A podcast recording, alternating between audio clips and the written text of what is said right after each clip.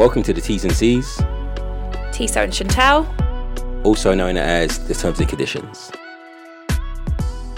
Welcome to T's and C's weekly reflection. We are absolutely buzzing to be joined by Professor Gurminder Bhambra. It's really exciting for us, especially to have Gurminder on the podcast this week because her scholarship, her theorization, her scholar activism has been such an important been such an important consideration and inspiration for us at surviving society particularly with regards to how we think about Brexit and Trump, which was one of the reasons why we decided to start Surviving Society. So it is a very, it's a very special recording for us today. So thank you so much for joining us, Gurminder. My absolute pleasure. Thank you so much for inviting me. And if you do not know Gurminder, then get to know. Gurminder is Professor of Post-Colonial and Decolonial Theory. She is the founder of Global Social Theory and the co-founder of Discover Society. With regards to making sociology relevant and making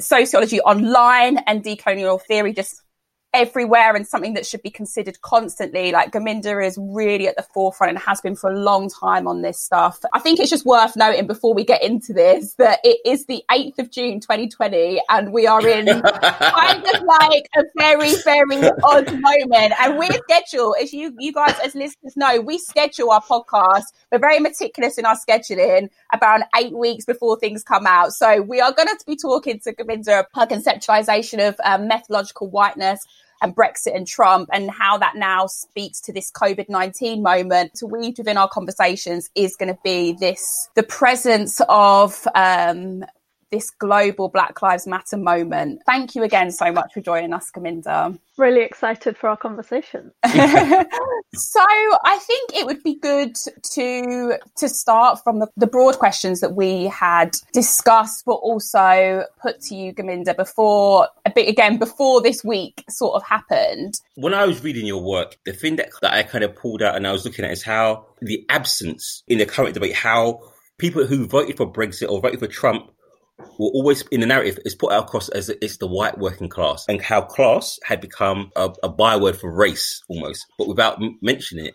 And it's this kind of thing that i'm interested in because when i spoke to normal people about this whole issue they shift from race to class without really knowing. Interesting if you could expand upon that. Well i guess i mean in terms of thinking about who gets included and who gets excluded mm-hmm. from our from our conceptions of who we are so much of it is determined by the histories that we acknowledge that have produced the polity that we understand ourselves to be in. So, my interest in thinking about the votes in relation to Brexit and what Brexit symbolized in a way was how the debate was organized around an understanding of Britain, where Britain was understood to have a past that was predominantly national. And if you think about Britain as having a past that's predominantly national, then you think that the people who ought to be the subject of public policy in the present are those who can demonstrate historical belonging to the nation. And so there was a concern that over the 80s and 90s, with the sort of project of multiculturalism, that there had been undue advantage given to people who were seen to be other and who were seen to come from outside the nation.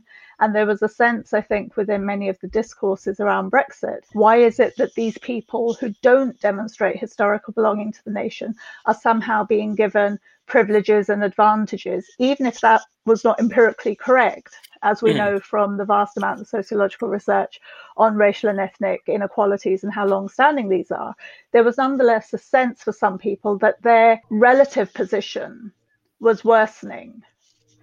And given that I've got a background also in history, there was a sense for me that, you know, Britain's never been a nation, it's always been an empire. So, why is it when we're thinking about who has legitimacy in the present, do we organize that thinking in terms of a historical understanding of Britain as a nation instead of Britain as an empire? Because actually, Britain was an empire, and everybody who was within the polity was at least technically or formally understood to be subjects and then citizens. And this was something that stayed in place at least until the 1960s or 70s when the Commonwealth Immigration Acts were brought in and began to take citizenship away from people. So, in a way, this idea of who constitute or who is a legitimate member of the polity is really tied into this inadequate history that we have of who we are and how we came to be. And the work that I've done has really been about challenging those historical conceptualizations. So, as I see it at the moment, then like, these the terms that people use had to describe a nation are inadequate, in it, and mm-hmm. maybe they need to be reformed. And this has always been the case, but people have always given up because they said it's the nation state. These things are quite big and too chunky, and they're always going to be. But maybe now's the time to rethink those polities because as far as I can see it, even in, in post-colonial states, those things hamper development, the idea of nationhood, right? Mm-hmm. I mean, that's, I mean, one of the things that I always say when people ask me about my work is partly that, you know, you've had understandings of post colonialism, of decoloniality theory, and these other aspects, and they're often based on trying to understand the world in South Asia, the Middle East, Latin America, the Caribbean, Africa. And the one place that never has applied a post colonial lens to itself is Europe. Now, given that colonization is a process that connects places in regimes of hierarchy and inequality, why should the critique of post coloniality or decoloniality only be applied to those countries or places that were at the effects of colonization and not also to those who perpetrated colonization? And so, what I've tried to do is bring the insights of post-colonial and decolonial theory to bear on our understandings of Europe, to subject Europe and Britain specifically to critique from those sorts of perspectives. One of the big inspirations for us with regards to your work, particularly how personal it has been for me and T as PhD students, is the way you have challenged the social sciences in perpetuating the myths that you outline. And I think personally, in this current moment, and also thinking about the referendum till 2019 and then now this COVID 19 moment, it's like a couple of things spring to mind. It's like, why weren't you listening? You've played a role in this racializing moment. And what you said in your Discover Society, more recent that Discover Society piece, Gurminder, about COVID 19 and we needed to rethink how we think about Brexit with regards to that. Do you talk about how open and how laid bare all these things are now? These things that yourself and so many others have been talking about and reifying and writing about for such a long time.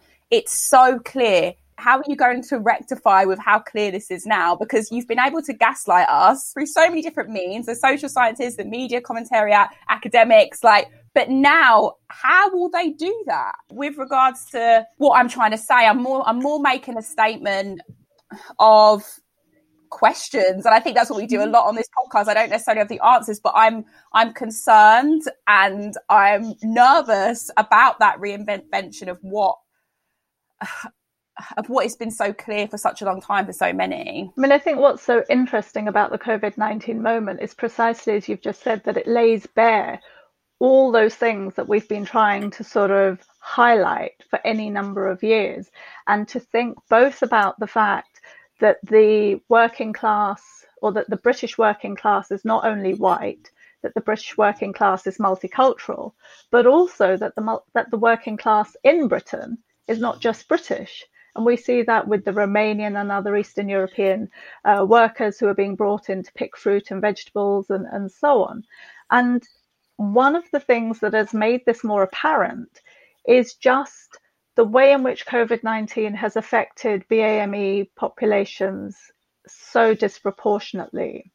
And so, if night after night after night on the mainstream news channels, what you're seeing is NHS workers, care workers, bus drivers, porters, shopkeepers, people from all walks of life who are dying from this disease, and that they're disproportionately black and brown and multiculturally hued in all its varieties, then you begin to think, oh, these are normal people.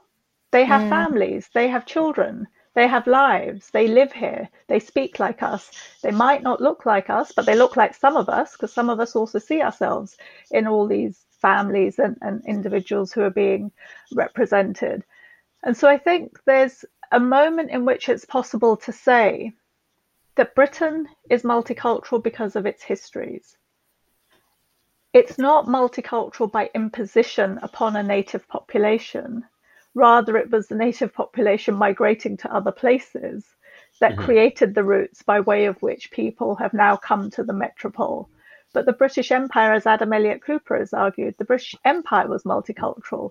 So you can't critique the British nation for being multicultural if you don't recognize that its roots come from the multicultural conditions that are constituted by empire.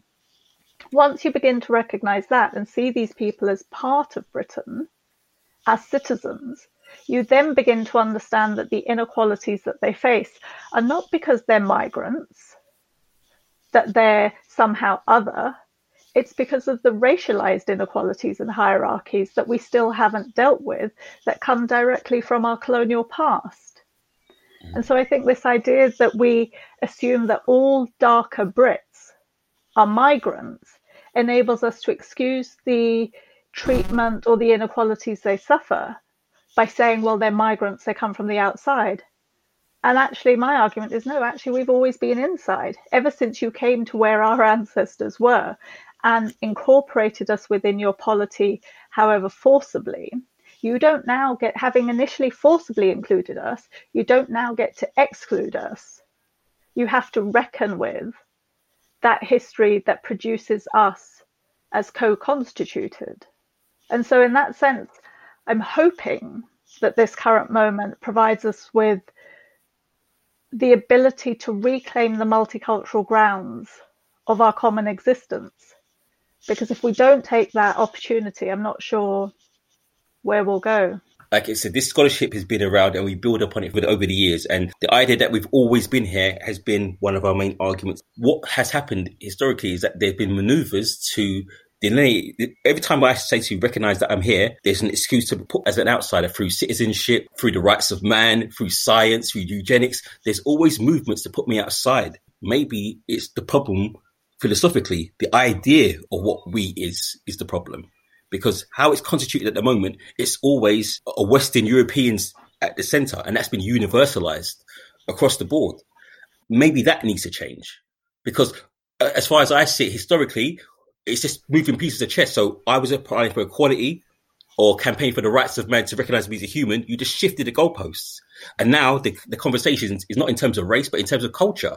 You're always shifting. So right now it's a philosophical question. Who is we and, and who belongs and who doesn't? That needs to change, right? Absolutely. And in a way, there are so many different ways of approaching those very questions. And people do this in all sorts of ways. I guess my way is to take seriously the arguments that people make for who they think they are. So, this is in the mm. sense of thinking about those who occupy dominant positions or mainstream or standard narratives to sort of say, okay, so how is it that you organize your conception of who we are? Oh, you organize it in terms of thinking that Britain is a nation and Britain's had a history as a nation, and therefore that history provides legitimacy for who's within this polity. Okay, so that's what you say. But what if I was to say to you that your historical conceptualization here is inadequate? Because Britain's actually never been a nation. It's never been a nation state. It may have had a national project, but that project was always articulated in the context of the state being an imperial state. And what constitutes the state as an imperial state is, for me, that it collected taxes from imperial and colonial populations. It collected those taxes and then it decided in Westminster what to do with those taxes. There were separate taxes that were collected for the governance of empire in all the imperial territories, mm-hmm. but there was an additional tax, the main tax, which then enabled Britain to then go on. And so every single institution in Britain, or let's put it another way, there is no institution in Britain that has not been funded by the proceeds of colonization, enslavement, and empire. Mm. And so, if the taxes of peoples globally have contributed to the building up of Britain, what legitimacy does somebody have to say today that actually only those people who can demonstrate historical belonging to this nation have the right to make use of the welfare state, have right to make use of roads or the institutions uh, of Britain? Because all our ancestors, in effect, those of us who have a history connected to British colonialism, have actually paid for the funding of these institutions. And so, whilst there's different ways of contesting how one constructs the we, my way of doing it is by pointing to the inadequacy of the histories that dominant paradigms are constructed upon, looking at these broader connections that exist, and then thinking how, if we were to recognize those connections, would we be able to reconfigure politics in the present? Well, when I'm speaking to people, and one of the, the kind of mental gymnastics that we do to get out of this kind of bind, I hear people describe it like I, as a dark skinned person, can be British, but a white person can be English. So there's an attempt to graft on whiteness onto certain contingents that are now that are separate from the historical moment but are recognized in the everyday so the white working class in a particular area going through particular economic social economic hard, hardships that is what constitutes someone who belongs right now. How do you argue against someone who's using the everyday and then sometimes slips into the historical? It's not very clear. And this is what I'm kind of finding. The feedback I'm getting from people, it's it's a very confused argument, but they're making it, and, and because it becomes emotive, it's hard to argue against. This is where Gurminder's scholarship is brilliant, and also I've seen you on a number of occasions, Gurminder, deal with these people that do these these gymnastics around trying to not they're trying it's like they're trying to grapple with what you're saying but they're trying to consistently deny it. I, I've seen you just go to town like you're one of the best people to see grapple with these people because they're often white middle class guys who's trying to who trying to intellectualize why what you're saying is wrong. And it's just mad what they'll jump to. Like i think what Tissot's speaking to is again comes back to my concerns about this moment. How are these people going to reinvent their deniability of this stuff? What is going to happen next? Like, if we take the last 12 days as an example, some of the least likely people are engaging with, well, for me, the least likely people are engaging with legacies of empire. Should we take that um, as face value? Should we take that as that, that means they're willing to actually deal with this stuff or is it performance? I'm tired because it's just so mad seeing everything play out how it is, but also I'm nervous more than I ever have been, I think, actually. Well, they're huge questions. And just to address the point of being tired initially, I guess it's that fact that the world within which we live, in the way that I understand it, is a world that's been in process for at least 500 years. So the project of European colonialism is one that begins with the turning of the continent of Abya into the Americas and then the connections that are established globally and the taking of you know the appropriation of resources of wealth of taxes of labor of people to make that project is something that has a very long history and to grapple with that. If you think about the moments of decolonization, they've been going on for the last century versus 500 years of colonization. So these things, partly to unmake them and then to remake the world we wish, isn't something that's going to happen immediately. It may not even happen in our lifetimes, in the same way that it didn't happen in the lifetimes of Lumumba, of Gandhi, of you know all the, the characters who've been involved in seeking to argue for different ways of living. But if we don't participate in that project of making the world differently, then it's not clear to me what the point of the work that I do is. So I don't do it in the sense that I think that there'll be any immediate change as a consequence of that but I want to contribute to the project of making a different world. And this is my sense, of, or this is my way of contributing. I mean, back to the question of thinking about class and race and the ways in which this discourse always gets shifted and i agree with you you know there's that if you say one thing then something else comes back and then there's always something else in in relation to that and i just think ultimately for me that what i'm concerned with are aspects of socioeconomic inequality I don't like the fact that people uh, work in precarious conditions without contracts, non unionized, without healthcare, without sickness benefit, all those sorts of things. And so the issue isn't so much, you know, so what we've got is a history in which, as a consequence of the ways in which unions were racialized in this country. So we often think about the US, but in Britain itself, in the 1960s, in the 1940s, 50s, and 60s, unions could decide that you could join the union or not based on the color of your skin. and a number of unions wouldn't allow black and brown workers to join them. They would only allow other white workers to join them. If you had a union job, it was often a good job. It paid decent wages, it gave you access to all sorts of benefits. If, as a black or brown person, you didn't have access to that, you ended up in non unionized, precarious, badly paid work.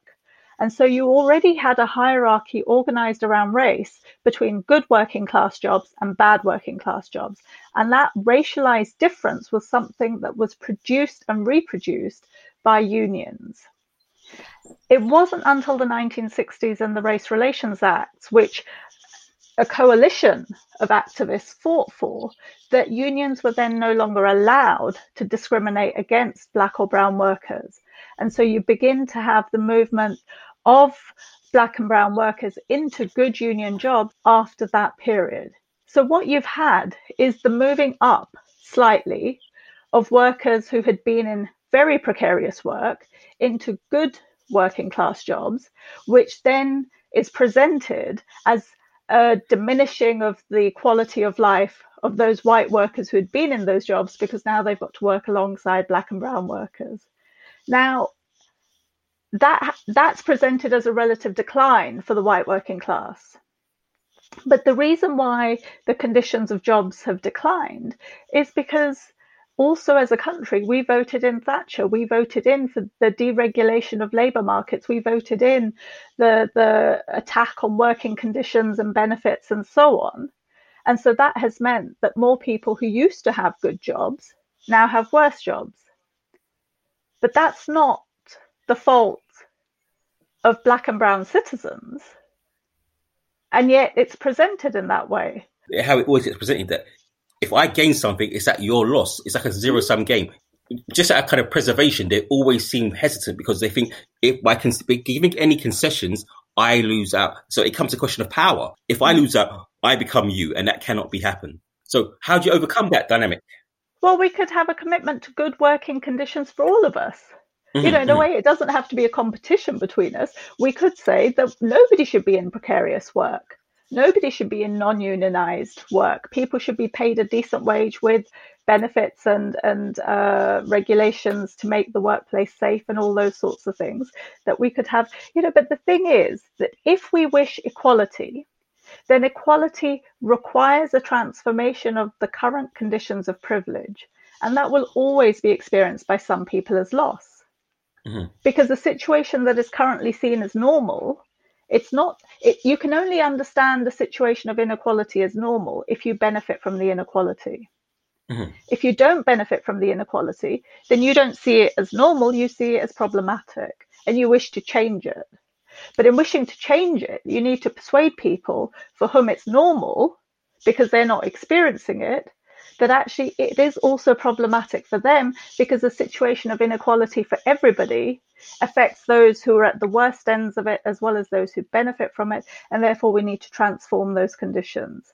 And it's possible at times to persuade people of that need. And at other times, people who wish to argue for the maintenance of the status quo are the ones who have the upper hand. The point you're making, Gurminder, is what we're seeing now with COVID 19. The effects of inequality, mm. even though they're un- unevenly felt, COVID 19 has shown us, but they affect everyone. So, time for change, surely. Historically, whenever change happens, the people at the top realize that change means them losing out. So, they will seek to so from the French Revolution onto like the revolutions in the 19th century, they seek to understand change is something monumental for them, and it may mean them losing the position that they've built up over time.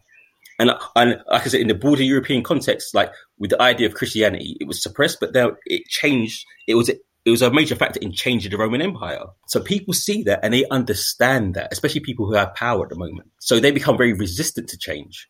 So it's, I, I, I, just struggle. How, how do I, how do we overcome that hurdle? Because it always becomes binarized and it always becomes a case of, well, I'm definitely going to lose out if I give you any concessions. So the concessions I'm going to give you are always going to be guarded. So whether it's the right to vote for women, first it's over 21s, then it's a property qualification.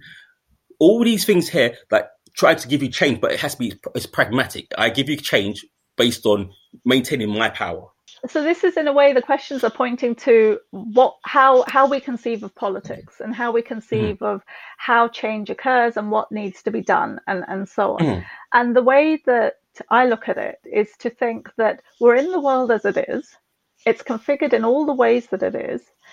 Mm-hmm. If we can understand what the basis is for the world to be configured the way in which it is, we can have a conversation with people about the possibility of addressing the things that we see to be problematic. Because, like I said, if you are advantaged by a system of inequality, you won't necessarily see the inequality that gives you that advantage because for you that's just normal because it isn't a cause for concern. Whereas for those who are disadvantaged by that system, see the system because they see their position in it and they see those who are advantaged by it. So this, I mean, you could sort of see this as Du Bois's double consciousness or mm-hmm. his, mm-hmm. you know, his whole idea of the veil, that those who are behind the veil, or as I would put it, those who uh, are disadvantaged by inequality, see both the conditions of their disadvantage and the fact that for other people it's normal. So that gives you a greater insight into the how the world is configured than if you're just advantaged by it.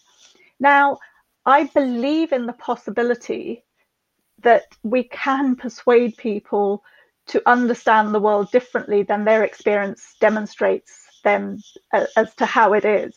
Because if I didn't believe that, there would be no point in being an academic or a scholar or seeking mm-hmm. to talk to anybody. So I have to believe in the possibility of learning.